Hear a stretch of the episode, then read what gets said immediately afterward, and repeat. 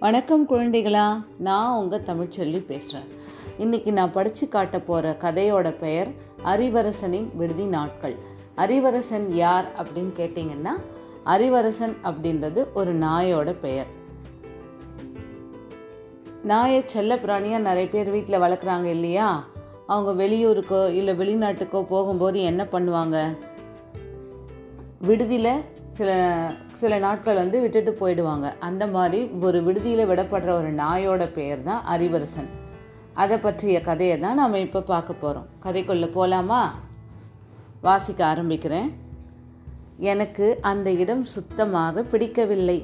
தலைக்கு மேலே மின்விசிறி இருந்தது. நகர்ந்து கூட படுக்க முடியவில்லை. இதே என் வீட்டில் என்றால் எங்கு வேண்டுமானாலும் படுத்துக்கொள்ளலாம் கேட்பதற்கு யாருமே இல்லை. இங்கே இந்த குறிப்பிட்ட இடத்தில் மட்டுமே படுத்துக்கொள்ள வேண்டும்.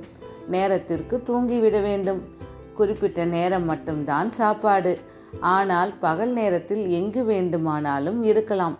என்னை இங்கே விடும்போதே நான் என்ன சாப்பிடுவேன் என்ற பட்டியலை அப்பா கொடுத்து விட்டார் இன்னும் ஒரு வாரம் இந்த விடுதியில்தான் இருக்க வேண்டும். ஒரு வாரம் என்றுதான் நினைக்கிறேன். அப்பாவும் அம்மாவும் பேசிய பேச்சிலிருந்து புரிந்து கொண்டதுதான். என்னிடம் எதுவும் சொல்லவில்லை. என்னை இங்கே விட்டுவிட்டு போன போது அவ்வளவு அழுகையாக இருந்தது. முதல் நாள் நான் யாரிடமும் பேசவும் இல்லை முகம் கொடுத்து பார்க்கவும் இல்லை. மற்றவர்கள் எல்லோரும் ஆனந்தமாகத்தான் இருக்கின்றார்கள். கருப்பு நிறத்தில் இருந்த கிளாரா மட்டும் உன் பெயர் என்ன? என்று கேட்டாள். அறிவரசன் என்று கூறினேன். சிரித்துவிட்டு போய்விட்டாள். காலையும் மாலையும் நடப்பதற்கு அனுமதி கிடைக்கும்போது இரண்டு முறை சிரித்தாள். இங்கே அவள் மட்டும்தான் தோழியாக இருப்பாள் என நினைக்கிறேன். இரண்டாம் நாள் மாலை கிளாராவிடம் புலம்பி தீர்த்துவிட்டேன். அவள் பதில் எதுவுமே சொல்லவில்லை. நாளை காலை நடக்க விடும்போது என்னுடன் வா என்றாள். அதே போலவே காலை நடைபழகும் நேரம் அவளுடன் சென்றேன். கிளாரா என்னை முதல் தளத்தில் இருந்த பால்கனிக்கு அழைத்துச் சென்றாள். அறிவு அங்கே பார் என்று வீதியை காட்டினாள். தூரத்தில் ஒரு தெருநாய் நடந்து வந்து கொண்டு இருந்தது. தேகம் முழுக்க அழுக்கு. யாரும் குளிப்பாட்டி விட ஆள் இல்லையா என்று யோசித்தேன். எங்கள் வீடு அப்பார்ட்மெண்ட்டிற்குள் இருப்பதால் இந்த மாதிரி நாய்களை நான் பார்த்ததே இல்லை. அப்பா அம்மாவுடன் நடையும் அந்த வளாகத்திற்குள் தான் நடக்கும். ஒரே ஒரு முறை வாட்ச்மேன் ஒருவர் நாயை விரட்டியதை பார்த்தேன். அதன் பிறகு இப்போதுதான் ஒரு தெருநாயை பார்க்கின்றேன். தன் போக்கிற்கு நடந்து வந்தது. ஓடியது டீக்கடை ஒன்றில் இருந்து கருகிய வடை ஒன்றினை அந்த கடைக்காரர் வீதியில் தூக்கி வீசினார்.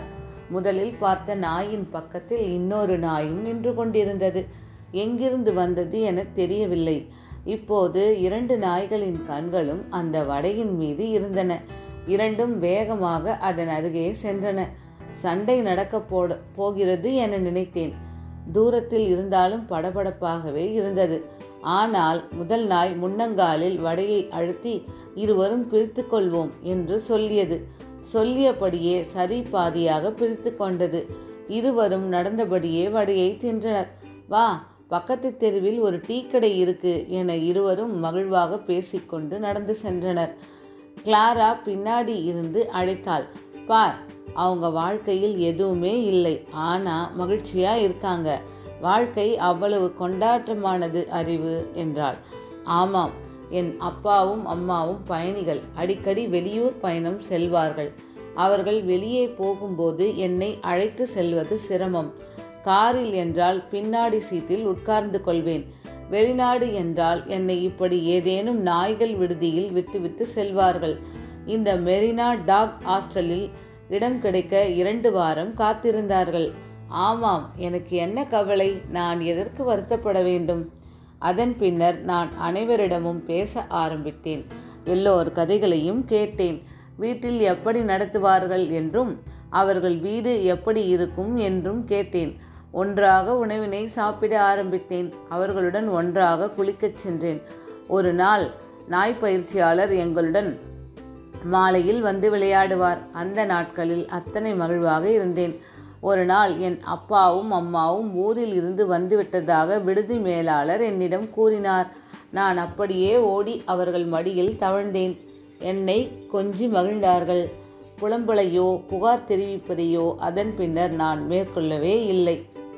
பின் குறிப்பு. டாக் ஹாஸ்டல்கள் நகரங்களில் பரவலாக உள்ளது. ஒருவேளை நீங்கள் அதை பற்றி கேள்விப்படாமல் இருந்திருக்கலாம். கதை முடிந்தது.